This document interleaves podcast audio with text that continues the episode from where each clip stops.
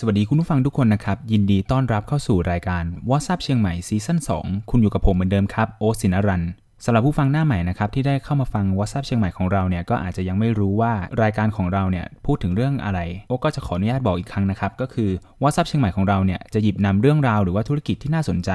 หยิบนำข้อคิดต่างๆ ข้อคิดทางธุรกิจ มาเล่าให้คุณผู้ฟังฟังกันนะครับใน EP นี้นะครับโอขออนุญาตวนกลับมาในเรื่องการกินการเที่ยวอีกนะครับ ก็คือเป็นเรื่องที่โอ๊ตค่อนข้างถนัดเพราะว่าตั้งแต่เข้าเชียงใหม่มาเนี่ยก็ถือว่าเจอเอฟเฟกของเชียงใหม่เข้าไป น้ำหนักขึ้นไป 5 โล 10 โลกันเลยทีเดียว มันเริ่มมาจากที่วันหนึ่งนะครับโอ๊ตถ่าย Facebook ไปเนี่ยแล้วก็เห็นบทความจากเพจไอเชียงใหม่นะครับเขาก็จะเป็นบทความเกี่ยวกับเรื่องของ cafe hopping ไปร้านเบเกอรี่นู้น ร้านกาแฟนี้นะฮะ ก็สายเที่ยวสายกินเนี่ยก็อยากจะไปลิ้มลองเพราะว่าใน เชียงใหม่เนี่ยเป็นเมืองที่บอกได้เลยว่าร้านกาแฟ ร้านเบเกอรี่ แล้วก็คาเฟ่อะไรต่างๆเนี่ยมากขึ้นแล้วก็มากขึ้นทุกวันนะฮะแต่ก็มีร้านหนึ่งนะครับที่อดอ่านในบทความแล้วก็สะดุดตา นั่นก็คือร้านบ้านเบเกอรี่นะครับฟังชื่ออาจจะดูบ้านๆนะครับ แต่พออดอ่านบทความไปก็เห็นถึงความน่าสนใจก็คือ ร้านเนี่ยเป็นร้านขายขนมปังสไตล์ฝรั่งเศส ที่มีกลิ่นอายหรือมีการผสมผสานของความเป็นญี่ปุ่นนะครับมีพี่เจ้าของร้านเป็นคนไทย ภรรยาเป็นคนญี่ปุ่น มีเรื่องราวของการที่มาปิ๊งรักกันที่เมืองไทย แล้วก็ไปใช้ชีวิตอยู่ที่ญี่ปุ่น มีการเป็นครูพักรักจำอะไรประมาณเนี้ยไปได้รับความรู้การทำขนมมาจากร้านร้านหนึ่งในญี่ปุ่น แล้วก็ตัดสินใจกลับมาที่ไทยแล้วเปิดร้านนะครับ ก็แค่ฟังแค่นี้ก็รู้สึกว่ามีความโดดเด่นแล้วก็ความน่าสนใจอะไรบางอย่างโอ๊ตก็เลยไม่รอช้านะครับ ขี่มอเตอร์ไซค์ไปลองซื้อของเขามากิน2อสชิ้น ก็เลยรู้สึกว่า เออ รสชาติมันดูมีความใส่ใจ มีความ ตั้งใจอะไรบางอย่างที่ค่อนข้างจะออกมาอร่อยเลยทีเดียวนะฮะ ก็เป็นขนมปังสไตล์ฝรั่งเศส มีบาเกตมีครัวซอง มีเดนิชอะไรต่างๆ ก็อาจจะมีไส้ถั่วแดงที่มีความเป็นญี่ปุ่นมากขึ้นลงไปด้วยนะครับ มีไส้สตรอเบอรี่อะไรอย่างนี้ ก็ในเมนูแต่ละวันเนี้ยก็อาจจะมีไม่เหมือนกันหรืออาจจะมีไม่เท่ากันนะครับ ก็แล้วแต่วันไป พอได้ลองชิมขนมนะครับ แล้วก็รู้สึกว่าเออถูกใจถูกปากอร่อยดี แล้วก็รวมกับ เรื่องราวสตอรี่ที่น่าสนใจเนี่ยก็เลยตัดสินใจรวบรวมความกล้านะครับขี่มอเตอร์ไซค์ไปอีกครั้งหนึ่งไปหาพี่นิคมแล้วฮะแล้วก็นัดกันว่าจะมาสัมภาษณ์โอ๊ตมาจากนี่นี่นี่สุดท้ายก็ได้มีโอกาสสัมภาษณ์พี่นิคมนะครับพี่นิคมเล่าให้ฟังว่าตัวแกเนี่ยเป็นคนเชียงราย แล้วตอนเรียนจบม .6 เนี่ยเขาก็อายุประมาณ 18-19 เนาะแล้วพี่นิคมบอกว่าเขาเป็นคนเรียนไม่เก่งเท่าไหร่ ก็เลยตัดสินใจที่จะเข้ามาทำงานในเชียงใหม่นะครับงานแรกที่เขาเข้ามาทำในเชียงใหม่เนี่ยก็คือเป็นไกด์ทัวร์พี่นิคมเนี่ยก็มี skill การพูดภาษาอังกฤษบ้าง ก็เลยรับจ้างเป็นไกด์ทัวร์นะครับ ก็คือรับจ้างวันละ 200 พานักท่องเที่ยวเนี่ยไปเที่ยวตามป่าตามเขา พี่นิคมนะครับอยู่ในอาชีพไกด์ทัวร์เนี่ยประมาณ 7 ปี โดยรับจ้างเป็นพนักงานเนี่ยที่รับจ้างรายวันวันละ 200เนี่ยประมาณ 6 ปี แล้วก็สุดท้ายก็ตัดสินใจมาเปิดบริษัททัวร์เป็นของตัวเองนะครับไอตอนที่เปิดบริษัททัวร์เนี่ยก็มีโอกาสได้พบรักกับพี่โทโมโกะนะครับซึ่งก็คือแฟนแล้วก็ภรรยาในปัจจุบันนะฮะ พอทั้งสองคนเนี่ยพบรักกันแล้วก็มีโอกาสได้ใช้ชีวิต แล้วก็แต่งงานมีลูกกันนะครับ พี่นิคมนะครับก็ตัดสินใจพาครอบครัวไปอยู่ที่ญี่ปุ่นนะฮะซึ่งตอนนั้นก็เป็นประมาณปี 2540 ก็คือวิกฤตเศรษฐกิจนะครับพอไปอยู่ที่ญี่ปุ่นเนี่ยงานที่พี่นิคมไปทำนะครับพี่นิคมบอกว่า ตอนนั้นเนี่ยเขาเดินไปเจอร้านขนมปังร้านหนึ่งซึ่งก็มีความน่าสนใจตรงที่ว่ามันเป็นร้านขนมปังฝรั่งเศส เจ้าของเนี่ยเป็นเจ้าของฝรั่งเศส แต่คนทำขนมปังเนี่ยเป็นคนญี่ปุ่นนะแล้วก็ เหมือนเขาจะต้องการพนักงานอยู่ พี่นิคมก็เลือกที่จะไปสมัครนะครับ ตอนแรกเนี่ยพี่นิคมบอกว่าตัวร้านเนี่ยต้องการคนขับรถ แต่พี่นิคมก็อยากเป็นอยากลองทำขนมมากกว่า ซึ่งตอนนั้นพี่นิคมก็ไม่ได้มีพื้นฐานเรื่องการทำขนมเลยนะครับ แต่ก็ขอเจ้าของร้านบอกว่า ขอเป็นผู้ช่วยก็ได้ และสุดท้ายนะครับ พี่นิคมก็ได้เข้าไปทำงานในร้านนั้นโดยการเป็นคนเตรียมของหรือว่าเป็นคนล้างนู่นล้างนี่ก่อนนะครับ ไม่ได้เป็นคนทำขนมเลยเพราะว่าพี่นิคมบอกว่าจริง ๆ แล้วเนี่ย คนญี่ปุ่นที่เป็นคนทำขนมเนี่ยเขาก็ไม่ค่อยได้บอกวิธีทำหรือว่าบอกว่าจะต้องใส่อะไรยังไงนะครับ ก็คือเขาก็จะค่อนข้างมีการแบบออกแนวแบบสูตรลับอะเนาะแล้วก็ไม่ได้ถ่ายทอดให้กันง่ายๆนะครับแล้วเรื่องมันมีอยู่ว่านะครับก็คือพี่นิคมเนี่ยทำงานร้านขนมปังร้านเนี้ยไปได้ประมาณ 2 ปี แล้วร้านเนี่ยก็ยอดขายเนี่ยค่อนข้างที่จะไปไม่สวยเลย ก็คือยอดขายตกลง แล้วก็มีการค้างค่าจ้างของพนักงานต่างๆนะครับพนักงานก็ต่างมีลาออกโดนไล่ออกกันบ้างอะไรอย่างเงี้ย จนมาถึงวันที่คนที่เป็นคนทำขนมปัง ซึ่งเป็นคนญี่ปุ่นเนี่ยก็เหมือนว่าจะลาออกในเดือนหน้านะครับ พี่นิคมนะครับก็เลยรวบรวมความกล้านะครับ ไปขอให้คนญี่ปุ่นคนนี้เนี่ยสอนวิธีการทำขนมปังหน่อย หรือว่าอาจจะถ้าไม่สอนเนี่ยก็ ขอเข้าไปดูได้ไหมว่ามันทํำยังไง สุดท้ายนะครับ พี่นิคมก็ได้รับความรู้ในส่วนของตรงนี้มาเรื่องสูตรเรื่องวิธีการทำวัตถุดิบอะไรอย่างเงี้ย และต่อมาก็ต้องลาออกนะครับ ก็คือร้านเนี่ยค่อนข้างจะค้างค่าจ้างเป็นเวลานานเหมือนกันแล้วพี่นิคมก็รู้สึกว่าเออไม่ไม่ทนต่อไปแล้ว แต่ก็ไม่ได้ออกมามือเปล่านะครับ ก็ออกมาพร้อมกับองค์ความรู้ในการทำขนมปัง การบริหารจัดการ workflow ในการทำธุรกิจเกี่ยวกับขนมอบอะไรอย่างเงี้ยเนาะ และต่อมานะครับพี่นิคมก็ได้มีโอกาสไปทำงานในร้านเบเกอรี่ร้านใหม่นะครับพี่นิคมเล่าให้ฟังว่าร้านใหม่เนี่ยจะเป็นร้านเบเกอรี่ที่ค่อนข้างรองลงมาในเรื่องของราคาและก็คุณภาพ เพราะว่าเจ้าของร้านเนี่ยก็ไม่ได้มีความรู้ในเรื่องของเบเกอรี่แต่จะออกเป็นแนวนักธุรกิจมากกว่า แล้วก็มีการจ้างในทุกๆตำแหน่ง ตอนที่พี่นิคมเข้าไปเนี่ยก็ได้เห็นจุดด้อยหรือว่า pain point อะไรต่างๆ ในร้านนะครับ ก็คือเหมือนเขามีองค์ความรู้ในการทำแล้วก็ workflow จากร้านเก่ามาเนี่ยเขารู้สึกว่า มีหลายจุดนะครับที่ควรจะต้องแก้ ประจวบเหมาะกับผู้จัดการคนเก่านะครับก็ตัดสินใจลาออก พี่นิคมจึงขึ้นมาเป็นผู้จัดการคนใหม่นะครับ เพราะว่าด้วยองค์ความรู้แล้วก็ประสบการณ์เนี่ยเขาก็สามารถทำให้ยอดขายของร้านใหม่เนี่ยเพิ่มขึ้นได้เรื่อยๆเลยนะครับพี่นิคมเนี่ยทำงานอยู่ในร้านใหม่เป็นเวลาประมาณ 5 ปี แต่ก็ต้องตัดสินใจออกเพราะว่าพี่นิคมบอกว่า มันก็ดีแหละที่ตัวเองเนี่ยเป็นกุญแจสำคัญในการเติบโตของร้านร้านนี้นะครับแต่ถึงแม้ว่าพี่นิคมเนี่ยสามารถดันยอดขายได้เนี่ย เขายังไม่ทิ้งความเป็นศิลปะ หรือว่าความใส่ใจรายละเอียดในการทำขนม แต่ด้วยความที่ความเข้าใจแล้วก็จริตของพี่นิคมกับตัวเจ้าของร้านเนี่ยไม่ค่อยตรงกันสักเท่าไหร่ เจ้าของร้านเนี่ยจะมีความเป็นนักธุรกิจ จะเป็นตัวเลขอะไรมากกว่า ซึ่งไม่ได้ใส่ใจในโปรเซสหรือว่าความเป็นศิลปะ แล้วก็รายละเอียดต่างๆ ของขนม พี่นิคมก็รู้สึกว่าอึดอัด แล้วก็เออหปีก็ถือว่าพอแล้วประจวบเหมาะกับที่ว่า มันถึงเวลาที่พี่นิคมเนี่ยรู้สึกเกรงใจบ้านพี่โทโมโกะมากว่า เออเนี่ยมาอยู่บ้านเขาอาศัยบ้านเขาอยู่ อยากจะพิสูจน์อะไรบางอย่างก็คือ อยากจะซื้อบ้านอยู่เป็นครอบครัวแยกเป็นครอบครัวไปนะครับด้วยเหตุเหล่านี้เนี่ยพี่นิคมก็เลยตัดสินใจเลือกที่จะออก แล้วก็มีเงินเก็บก้อนหนึ่งเนี่ยซึ่งมากพอที่จะมาตั้งต้นในเมืองไทยใหม่ได้นะครับพี่นิคมเลยตัดสินใจนะครับกลับมาเมืองไทย แล้วก็ซื้อบ้านหลังหนึ่งอยู่ที่หางดงนะครับแน่นอนว่าธุรกิจบ้านแอนเบเกอรี่เนี่ยก็ค่อนข้างจะเรียกได้ว่าจุดสตาร์ทอยู่ที่ตรงนี้เลย พอมีบ้านเป็นของตัวเองนะครับ พี่นิคมก็ตัดสินใจที่จะเปิดธุรกิจที่เขาคุ้นเคย แล้วก็ชำนาญในระดับหนึ่งนั่นก็คือร้านเบเกอรี่นะครับพี่นิคมบอกว่าในตอนแรกเนี่ยก็มีปัญหาในเรื่องของการปรับจูนสูตรนะครับ ก็คือวัตถุดิบที่อยู่ที่นู่นกับวัตถุดิบที่หาได้ที่นี่เนี่ยมันไม่เหมือนกัน ไม่ว่าจะเป็นแป้งหรือว่าเนยอะไรต่างๆ รวมไปถึงสภาพอากาศของประเทศไทยนะครับที่มีผลต่อการขึ้นของแป้งอะไรพวกนี้เนี่ยก็ถือว่าเป็นปัญหาของพี่นิคมในช่วงแรก ๆ เหมือนกัน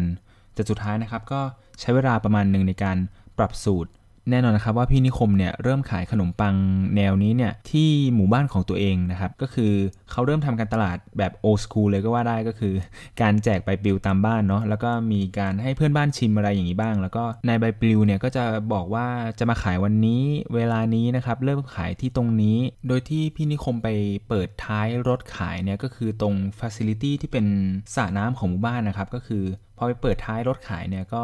มีคนเข้ามาในระดับหนึ่งนะครับ ก็คือคนในหมู่บ้านนั่นแหละที่เขาไปแจกใบปลิว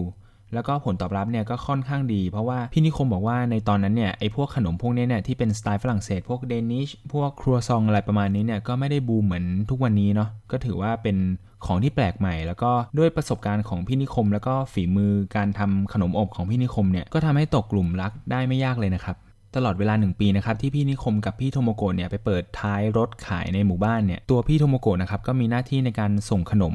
ให้กับคนในเมืองนะครับ ซึ่งเป็นคนญี่ปุ่นที่อาศัยอยู่ในเชียงใหม่เนี่ยเขาก็ได้มีการลงหนังสือพิมพ์ของคนญี่ปุ่น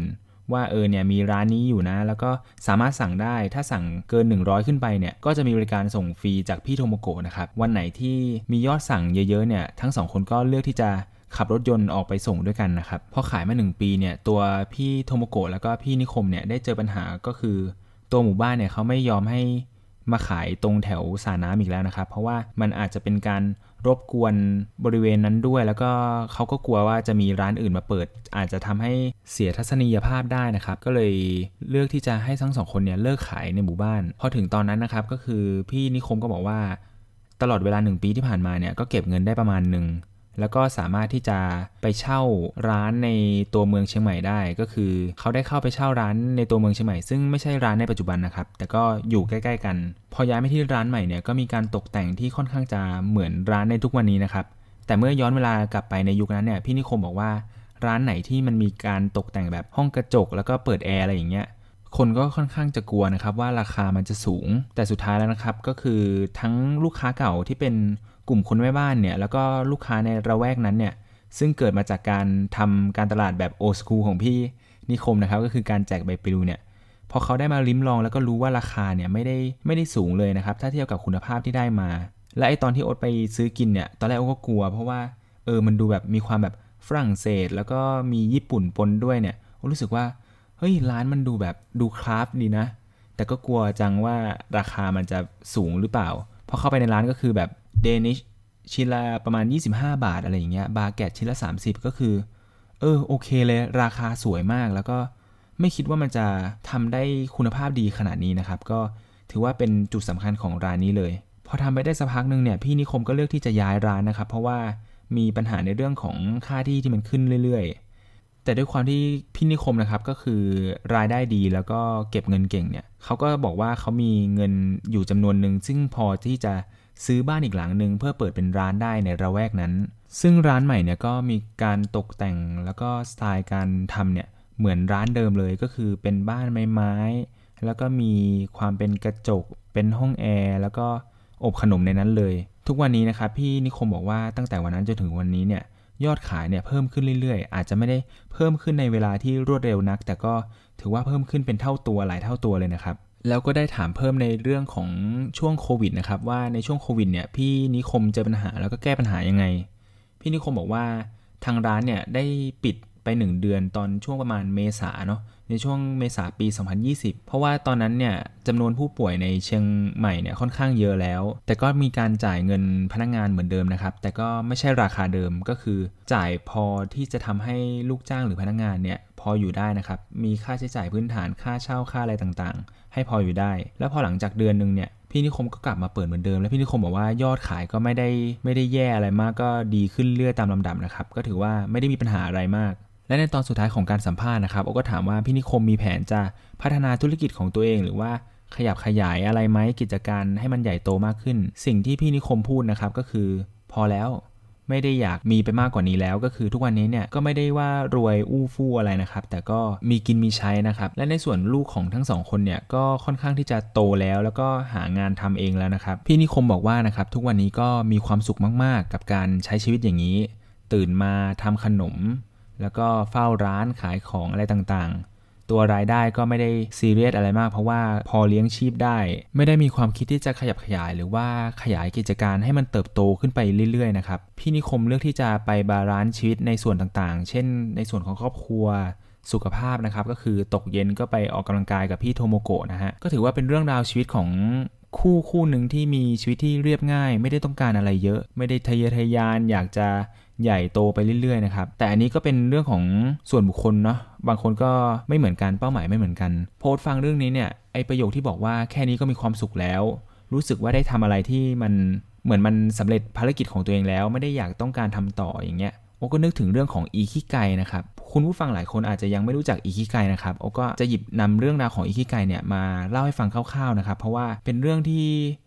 ค่อนข้างจะได้ยินบ่อยมากขึ้นในหลายปีมานี้นะครับอีคิไกเนี่ยก็คือหลักการคิดของคนญี่ปุ่นนะฮะคำว่าอิคิไกเนี่ยมันมาจากคำว่าอิคิกับไกนะครับอิคิก็คือการใช้ชีวิตหรือว่าชีวิต ส่วนไกนั้นเนี่ยแปลว่าผลลัพธ์หรือว่าคุณค่าอะไรบางอย่างนะครับ ตัวหลักของอิคิไกเนี่ยมันจะมี 4 ข้อใหญ่ ๆ เลยนะครับ ก็คือ 1. สิ่งที่เรารัก 2. สิ่งที่เราทำได้ดี 3. เลี้ยงชีพได้ 4. ดีต่อสังคมนะครับ ในชีวิตของคนคนหนึ่งเนี่ยถ้ามีหลักการคิดของอีคิไกเข้ามาเนี่ยโอ๊ตเชื่อว่ามันจะทำให้เรารู้ว่า อะไรคือความสุขของคุณ หรือว่าเราจะไปหาความสุขได้จากสิ่งไหนนะครับ คำว่าอิคิไกเนี่ยจริง ๆ ความหมายมันก็ไม่ได้ตีความได้ตายตัวขนาดนั้น แต่ก็อาจจะมีหลายบทความนะครับ ซึ่งคุณผู้ฟังสามารถไปค้นหาได้ตามอินเทอร์เน็ตทั่วไปเลยนะฮะคำนี้เนี่ยมันค่อนข้างจะ นิยมขึ้นมาในหลายปีมานี้ แต่หลักการนี้เนี่ยมันอยู่กับคนญี่ปุ่นมาอย่างช้านานแล้วนะครับ เขาบอกว่าอิคิไกเนี่ยไม่ได้ช่วยให้ใครรวยนะครับ แต่ช่วยให้คุณเจอความหมายของชีวิตนะฮะ ก็ถ้าใครสนใจก็ไปค้นหาต่อได้ มีเต็มไปหมดเลยเนาะ ก็ถือว่าเป็นเรื่องที่น่าสนใจ นอกจากเราจะได้ยินเรื่องราวของการทำธุรกิจของ